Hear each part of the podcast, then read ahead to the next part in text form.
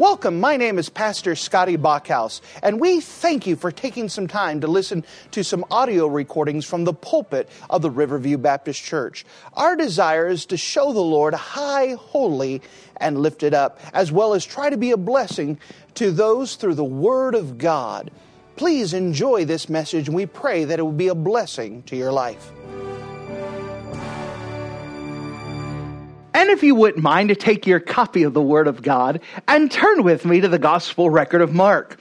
The Gospel record of Mark in chapter number three. The Gospel record of Mark, chapter number three. And if you wouldn't mind, let's look together in the Gospel record of Mark, chapter three, and let's look together starting at verse number 20. The Gospel record of Mark, chapter number three, and in verse number 20, the Word of God says this. And the multitude cometh together again, so that they could not so much as eat bread. And when his friends heard of it, they lay they went out to lay hold of him, for they said, He is beside himself. And the scribes which came down from Jerusalem said, He hath Beelzebub, and by the prince of the devils casteth he out devils. And he called unto the, unto he called them unto him, and said unto them in parables, how can Satan cast out Satan? And if a kingdom be divided against itself, that kingdom cannot stand. And if a house be divided against itself, that house cannot stand. And if Satan rise up against him and be divided, he cannot stand but hath an end. No man can enter into a strong man's house and spoil his goods, except he will first bind the strong man, and then he will spoil his house. Verily I say unto you, all sins shall be forgiven unto the sons of men, and blasphemies wherewith soever they shall be blasphemed.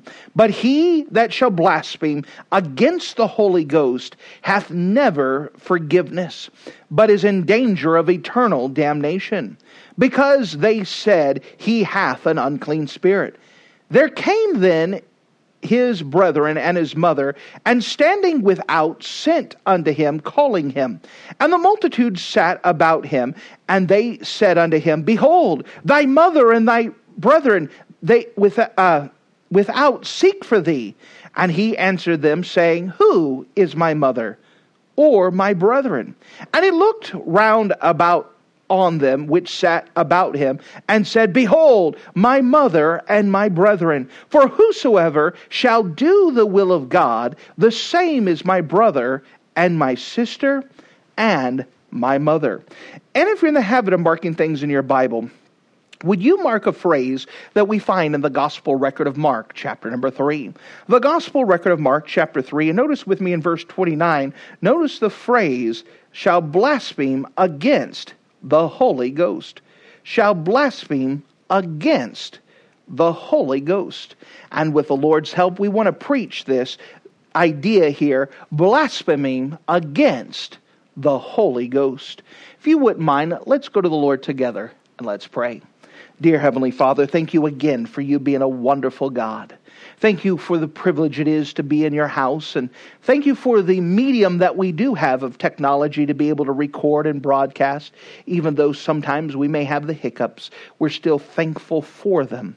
Now we're thankful that your Holy Spirit can guide us in your Bible. And this is a passage that honestly give some people a hard time from now and again. People have different thoughts and different opinions. Help us to be honest towards your word and be able to discern it, that your Holy Spirit can guide us and help us, that we can understand what is this, but also the principle that this passage is teaching us.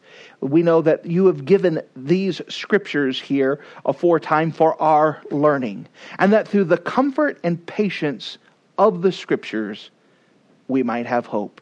I'm thankful for that promise, and we claim that now that your Holy Spirit can give us the understanding we need. And in Jesus' name we pray. Amen. Well, as we come to the gospel record of Mark in chapter 3, we come to a passage here that, as I've just mentioned, troubles a lot of folks. And it's troubling because, first of all, there's a misunderstanding. And parallel passages, they associate this with the uh, unpardonable sin. Now, that's a big, scary statement. The unpardonable sin. What in the world is the unpardonable sin? Well, there's a lot of things that people try to say. Over the years, as I've heard people try to explain what the unpardonable sin is, some people say, What is this sin that cannot be forgiven? Some people say, I know what it is. It's murder. If you ever commit murder, that's it. You can never be forgiven of murder. Well, murder is an awful thing. But can you be forgiven of murder? Well, we could examine in the Bible and see that God has used murderers. Think of Moses. Moses murdered an Egyptian, and yet afterwards he used Moses to see the plagues over Egypt, to see the Red Sea parted, and to use Moses for 40 years to lead the children of Israel through the wilderness. Moses was a murderer. You talk about King David. King David was a murderer, yet God said he was a man after God's own heart. And God used David after he committed murder. You think of the Apostle Paul. The Apostle Paul was a murderer before he came to know Christ as his Savior. Paul would actually drag people out of their homes into the streets, put them on trial, and kill them because they worshiped Jesus Christ. And yet, after that, God used Paul, who was a murderer. And so we could say, as a fact of Scripture, that murder is not the unpardonable sin.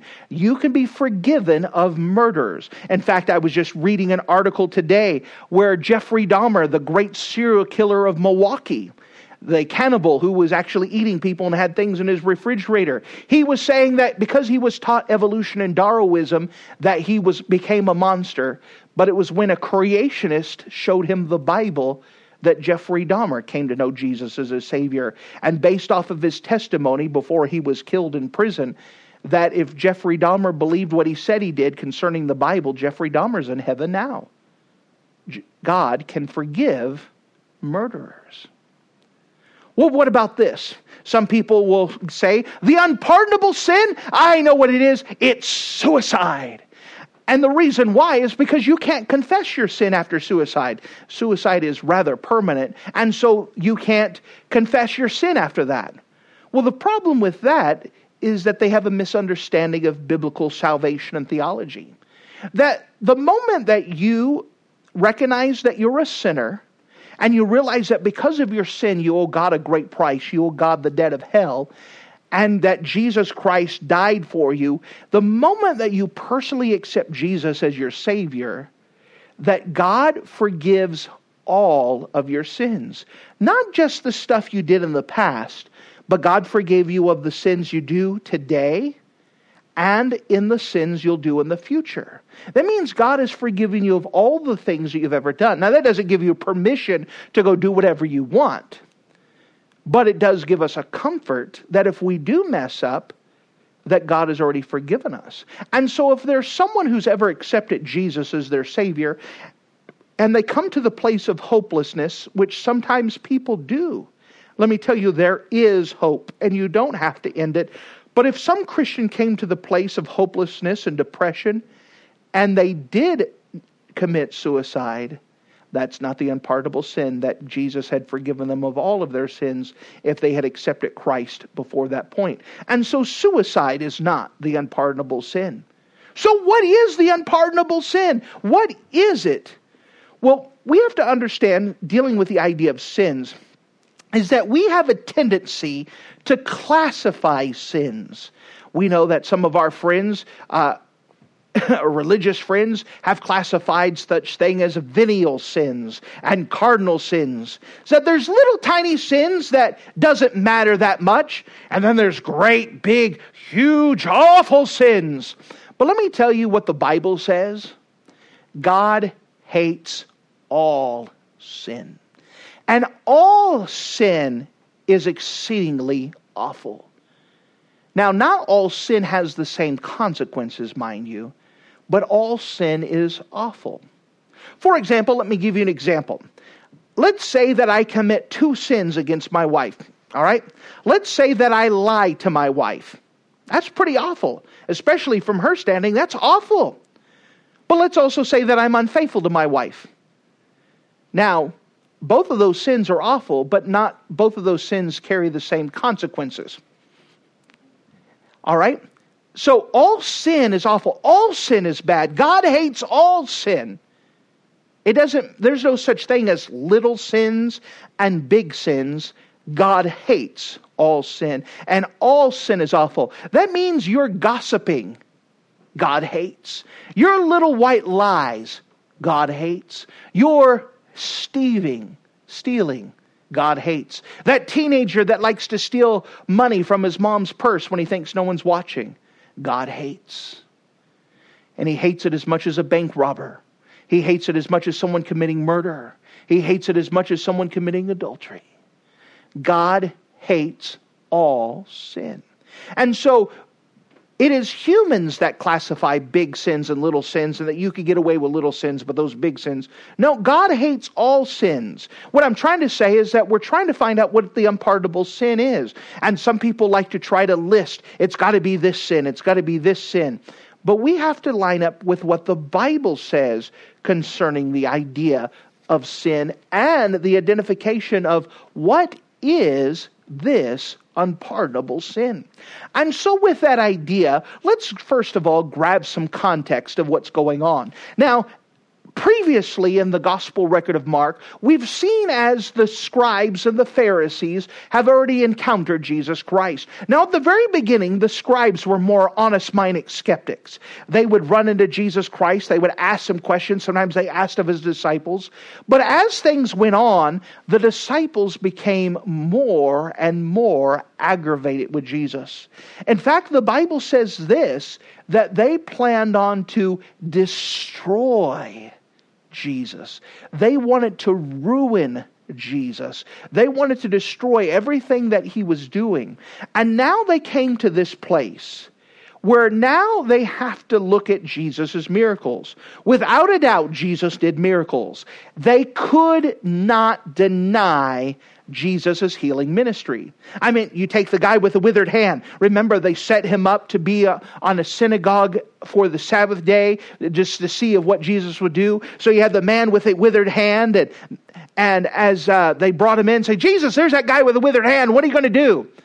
And Jesus healed him. This guy, for all of his life, his hand was, was retracted in, but now it's without. Jesus healed him. Well, the Pharisees can't deny that. They can't say, nah, didn't happen, nothing to see here. They could not deny the people being healed. They could not deny Jesus' healing ministry. So, what they had to do instead is they had to explain it away. They had to claim that what Jesus was doing was not of God. So notice with me, if you don't mind, in the gospel record of Mark, chapter number three. And the first thing I want to show you here is a house divided. A house divided. Notice with me, if you don't mind, starting at verse number 22. The, notice verse 22. And the scribes which came down from Jerusalem said, He hath Beelzebub, and by the prince of devils casteth he out devils. Now, Beelzebub is a another name for Satan. It carries the idea of the Lord of flies, the Lord of filth. And they're saying, let me tell you, I know how Jesus is doing this. Jesus is doing it by the power of Satan. You see, he's communed with devils. The devils recognize him, and they have the idea that Jesus is a big devil and the big devil could tell the little devils what to do. And so Jesus, being powered by the big devil, goes to these little small devils and say, "You better do what I tell you to do, or else." And the little devils say, "Please don't hurt us," and they run away. And so this is what they're telling people. They've come up with the answer. They've explained how Jesus is doing all of this. Isn't that awful? That is blasphemy. In fact, that's what Jesus is going to call it. But this is their explanation. They can't deny the miracles, so therefore we have to explain away the miracles. Sure, he's done miracles, but you know what power he's using? He's using the power of Satan. Well, of course, Jesus hears this. Notice with me in verse 23.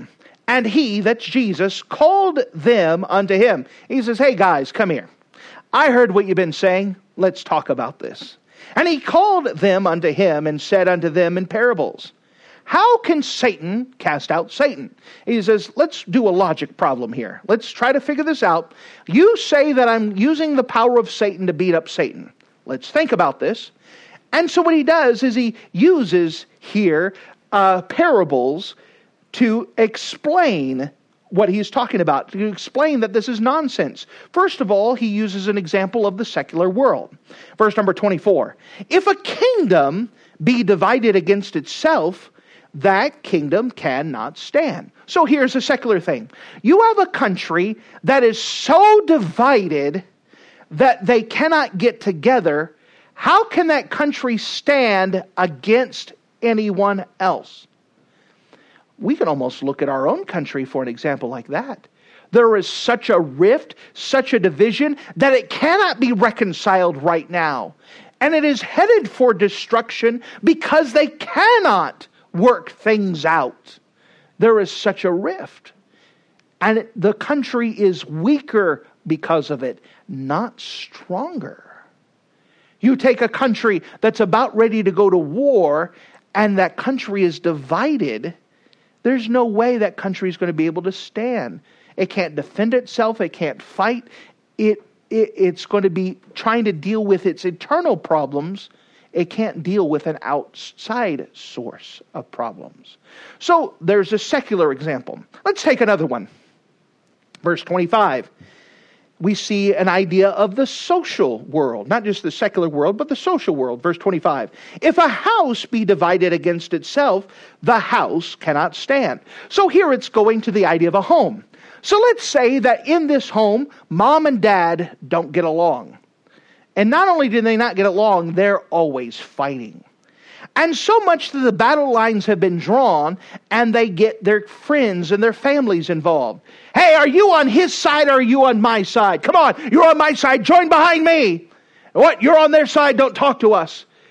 And they come to the place where as the two people are fighting, they feel like might gets right. If they can get more people on their side than what's on their side, they're going to show them that they're right. And when a house is divided like that, it's going to explode. I mean, that's why you have Thanksgivings where people don't enjoy that. You have the family fight. They don't enjoy Christmases because it's going to turn into miserable for everything. That's not a fun house. That's not a house. That's not what God's designed. But yet you have houses divided. A house divided cannot stand, it's not going to have strength. Notice, if you don't mind, we also see an example of the spiritual world. Verse 26. Now, if Satan rise up against himself and be divided, he can't stand to put it in. So imagine this. Now, again, Jesus is eh, giving examples. But let's say that Satan says, All right, Satan, I hate you. So Satan punches Satan. Then Satan punches Satan again. And then Satan kicks him in the gut. You can't fight against yourself. Satan can't fight against himself. If Satan has goals and he has plans, he cannot chop off his own foot to get it accomplished. It doesn't work that way. So Jesus is saying, What you're saying is stupid. Why would Satan get rid of his plans so that way he could win? It doesn't work that way. How can Satan devise a great plan to take over the world, but then get rid of all the people that he's going to take over the world with? Doesn't work that way. So Jesus is trying to say your, your explanation doesn't work. But then what he does is he gives a different illustration, a more practical illustration. Verse 27. No man can enter into a strong man's house and spoil his goods unless he first bind the strong man, then he will spoil his house. So I want you to imagine that a big, strong guy tall, big, he's able to defend himself. And he's in his house and he's alert. He's not sleeping, he's not falling asleep, he's alert, he's on guard. And then you take a little tiny little kid who wants to go steal from the guy when he's on alert. The only way he's going to get that accomplished is if somehow he can bind up the strong man, get him distracted, get him so he cannot defend itself, get him so he cannot win. So Jesus says, guess what? I have the power to bind Satan, and so if I want to cast out his little demons, there's nothing he could do about it. He says, I could bind the strong man. I can get that accomplished. He says, I can do whatever I want I could cast out these demons, and it's not because of Satan, it's because I can move Satan out of the way so he cannot interrupt my plans. Jesus is stronger than them. So he's given this illustration and he's answering them specifically that a house divided cannot stand. I am not casting out demons because I'm using Satan's power. I'm casting out demons in spite of Satan's power. Satan has no control here. And so we start off with the house divided. Now we're building up context and we're trying to get an explanation from here because we want to understand the second thing here the Holy Spirit blaspheme. The Holy Spirit blaspheme. Notice with me in verse 28. Verily, so truly I say unto you, all sins shall be forgiven unto the sons of men, and blasphemies wherever they shall blaspheme. But he that blaspheme against the Holy Ghost hath never forgiveness, but is in danger of damnation. Now, it's an interesting thing to hear about that all sins can be forgiven and blasphemies can be forgiven. Now, we live in a blasphemous world. All of us have heard the phrase blankety blank, Jesus Christ. All of us have heard God's name used with a curse word. But have you ever heard anybody say blankety blank Holy Spirit? It's just something interesting. Now, that's not necessarily where we're going, but it's interesting that the other blasphemies can't be, can be forgiven. So we got to define this. What is the blasphemy of the Holy Ghost? What is this idea that you could blaspheme the Holy Spirit and God will not forgive it? What is this? Well, dealing with the context of what we have in here, here is the definition of the context blasphemy of the Holy Spirit is attributing the works of God to the works of Satan. It's giving Satan credit for what God is doing. So let's say that God is working and many people are getting saved, many people are getting right. But people want to say, nah, that's all Satan doing that. That's dangerous, dangerous ground. Let me tell you that God can still do great revivals and He can still do great things. But some people who don't want to get right with God and some people who already have bitterness and other issues look at that and they start speaking bad about God's works. That's dangerous ground. That's dangerous ground. Maybe I could do a side illustration. Monotheism is the worship of one God. Mono means one, theism has the idea of dealing with God. Monotheism is the worship of one God, meaning they believe one God is enough. As opposed to that, you have something called polytheism. The word poly means many, then theism has the idea of worship of gods. Polytheism is the worship of many gods. Why did we get polytheism in the first place? Where did polytheism come from? Especially since there's only one true God, where did it come from? Polytheism developed the idea that one God was not powerful enough to do everything. So, what you had to do is you had to have a God who was in control of thunder and lightning and the rain. And so that was his only job. You have one job to bring rain. And so they would pray to that God to bring rain. And then when it came time for spring and new life and babies to come, you would pray to a fertility goddess. And that they had one job to do. Your job is to make sure we have babies. And so when you wanted rain, you would pray to this one God. When you wanted to pray for fertility or babies, you would pray to this one God. When you needed to travel, you would pray to the God of traveling. And what they did is they broke up different gods to cover different aspects. Why? Because in their mind, one God was not powerful enough to worship or to take care of, he was not powerful enough to do everything that needed to be done in God. God is powerful enough to do all of this.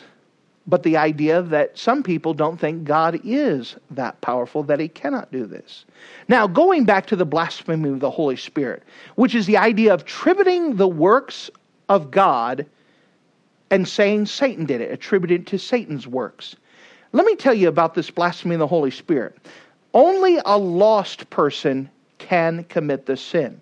A Christian cannot commit the sin because the Holy Spirit lives within inside of you. The Holy Spirit will not let you because the Holy Spirit lives within you. That's a protection. So only a lost person can do this, and they cannot commit it by accident. So a lost person cannot commit this sin by accident. The blasphemy of the Holy Spirit only comes from someone who has already hardened their hearts and they refuse to bow the knee to God.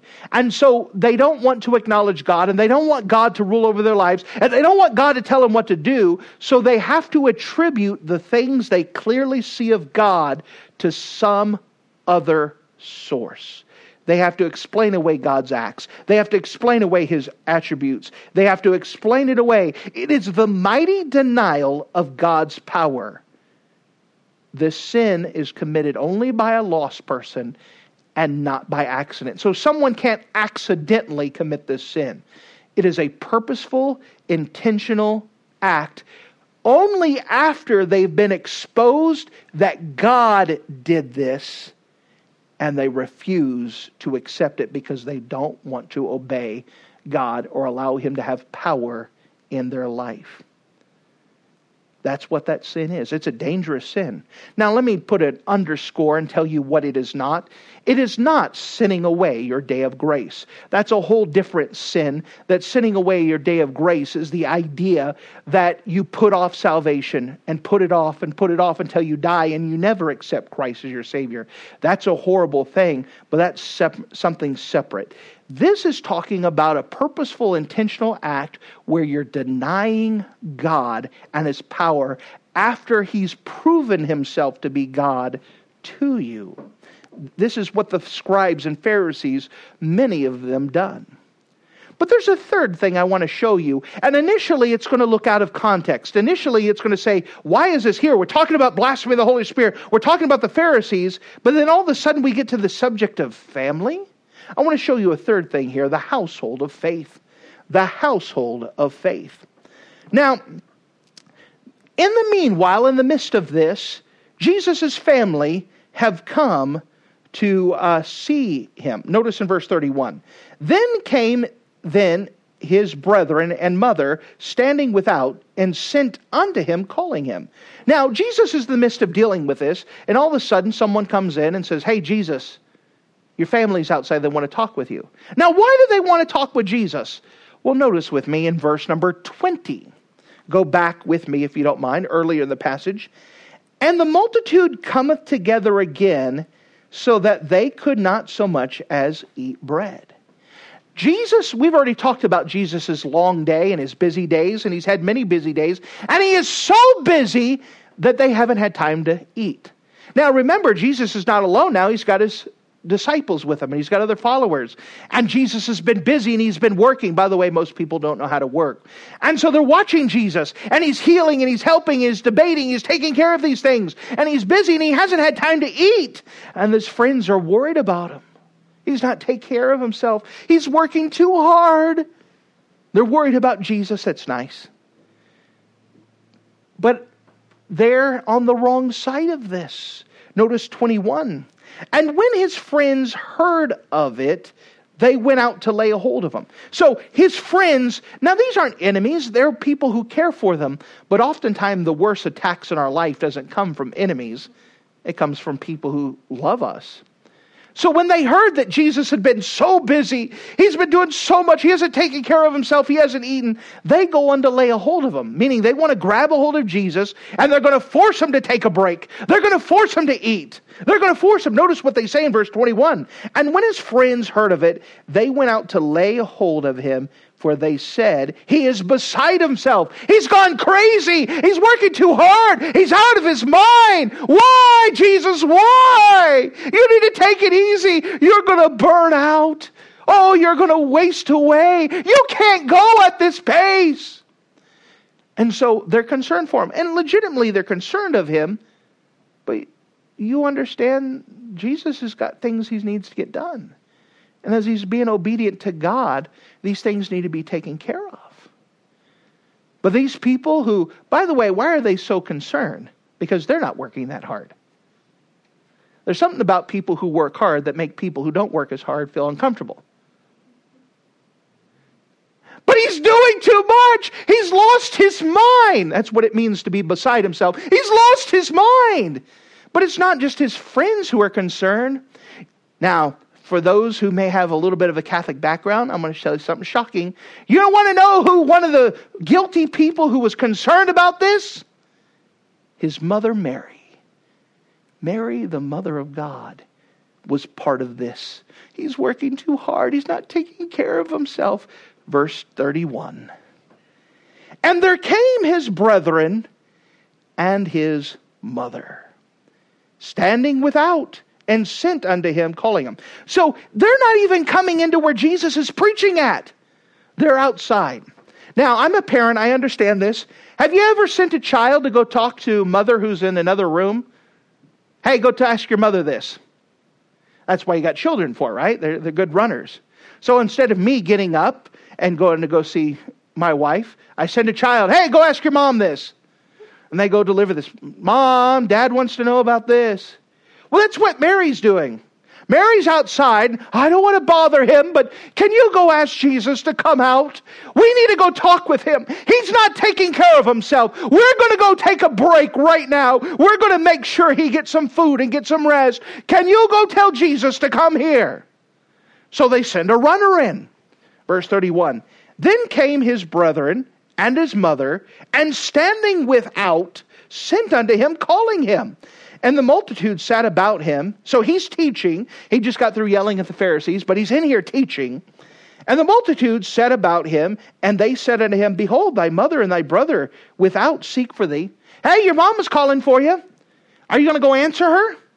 Your, your, your family's outside. They want to have a deal with you. Jesus said, No, I'm, I'm, I'm good. I'm busy teaching here. But he says, Let me teach you something now. Notice this.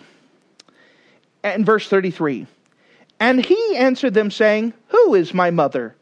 Or who is my brother? Now, he's not saying, Do you know who my mama is? He's not like the little bird, Are you my mother? Are you my mother? Are you my mother? He knows who his mother is, his earthly mother is. He's not saying, I don't know who she is. He's teaching something. Notice this. Verse 34 And he looked round about on them which said about him, and said, Behold, my mother and my brethren. For whosoever shall do the will of God, the same is my brother and my sister and my mother. What he's teaching here is that there's something different here.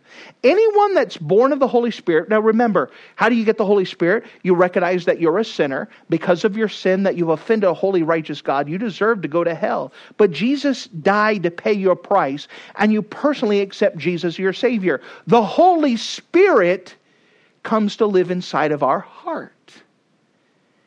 And the Holy Spirit Anyone born of the Holy Spirit is closer to others who has that spirit inside of them. Do you know that because of the Holy Spirit unity, as we obey God's will, we serve God together, that we can be closer together as church family than we are with our own kin? I know that's true of me. I am closer with my church family, and I love y'all so much, and I wish you were here. I love you guys, and I so much. I think of you. I pray for you. I smile when I think of you. I go through the names that we have. I think of the children that are here, and they make me smile, and I pray. And I am closer to you than my own kin. Why is that? Is it because I hate my family? Let me tell you, I call my parents uh, on the phone regularly, and I don't get on the phone and say, Mom, I hate you. I don't talk to my dad and say, Listen here, I'm tired of you. I don't call my two brothers up and say, Listen, I'm tired of all the issues you have, but just don't speak to me anymore. No, I don't do that. I love my family. But I'm closer to my church family because of the Spirit of God within us as we're trying to obey God's will, as we work together. There's something about laboring together for the cause of Christ that puts a united bond and makes us closer. Now, what is the thing between these two things? The Pharisees, they deny the Holy Spirit. But yet, it is the Holy Spirit that makes us close to those that we serve with inside of a church. We become a great family, a household of faith. This Holy Spirit doesn't need to be blasphemed over. In fact, it is wonderful and it's precious that God is doing a great work. And He is doing a great work. He's working on your heart and He's working on my heart. He's working on things in our life. He's bringing us to the closer to Him. And you know what? There's going to be some people who think we're crazy. That's again what Jesus' family and friends thought of him. I've told you the story before when I was a teenager where my family brought me in and they had an intervention. They had everyone there. They were all talking and said, Hey, are we con- we're concerned for you. Are you part of a cult? Because it doesn't make sense to us why you want to go to church Sunday morning and why you want to go back on Sunday night and why in the world do you want to go to church on Wednesday night. You want to know why? Because I'm closer to those folks, because we love the Lord, the Holy Spirit lives in us, and we want to obey the will of God and move forward. I want to go there because they're my family. Now, I don't want to be insulting, and you know what? Sometimes the family doesn't understand that. And we're not trying to be mean, and we're not trying to insult them, and we're not trying to belittle them, and we're not trying to make little of that relationship. But there's something about serving God together in having that. Now, maybe there's someone who's listening that you don't have that. The Bible says in the book of Ephesians, chapter 1, that you could be accepted in the beloved. Maybe there's someone that does not have that relationship. You don't have it with your own family, but you don't have that anywhere else. Let me tell you part of what you need is you need to have a church family of yourself. How do I accomplish that? Well, first of all, you need to know for sure that Jesus Christ is your Savior. You have to have the Holy Spirit. You could be a part of a church and not be a part of a church if you're not saved. You could be an island all to yourself and missing out on the great things that God has for you. Are you 100% sure that Jesus Christ died for you? The second thing is that if you want to be a part of the church family, you got to join that church. You got to be a part of it and then labor together with them. There was a lot of things to go. And let me tell you, being a church member is not a spectator sport. Just because you're part of a local church doesn't mean that you warm a pew, that you have a little spot that has your name on it. That's where you sit and that's where you're going to be at. That's not it. There's so much more to it. It's as we labor together and going forward and watching God work and seeing God change his lives, it brings us closer than ever before. Let me tell you, if you don't have that, let me tell you, you can have that. And we want you to have that. We're thankful for our church, the Riverview Baptist Church, and that we can be a part of it. And I'm so thankful for these family members that I have here that I do feel so close to them. And I watch them labor and they have burdens. I have burdens with them. When they cry, we weep. When they rejoice, we rejoice. Oh, that's what God wants us to have. And that's what God wants you to have. If you have any questions on that, you contact me and I'll be glad to talk you through it and see what you could have with it. If you're missing that, let me tell you, you don't have to miss that. You could be a part of a place, a local assembly, wherever you're at, where God can do that with you and your family. If you don't know Jesus Christ as your Savior, now is the time to get that settled. Now is the time to have that there. For those of us who are part of the household of faith, let me tell you, rejoice in what you have appreciate what you have. Maybe do something this week just to thank the Lord for it and let your other family members know that you're glad that they're part of your family. People need to hear that now and again. They need to know that other people are glad that they're with them.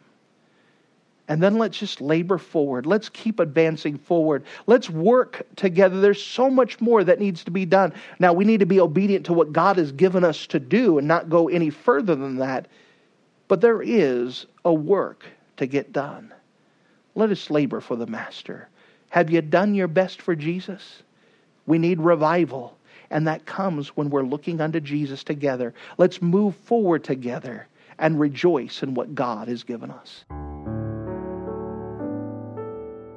Thank you for listening to this audio message. This is Pastor Scotty Bachhaus, and I encourage you to take this information that you just received and make a specific decision to follow after the Lord. If you don't know Jesus Christ as your Savior, let me beg you to take the time to receive Jesus Christ for the forgiveness of your sins. If you are saved, I encourage you to make a decision in your life to help you get closer with the Lord. If there's anything specific we can do to be a blessing or to pray for you, we encourage you. Look us up on the internet at riverviewbc.com. Once again, that's riverviewbc.com. Or if you would prefer to call us, you can give us a call at area code 920 530 6308.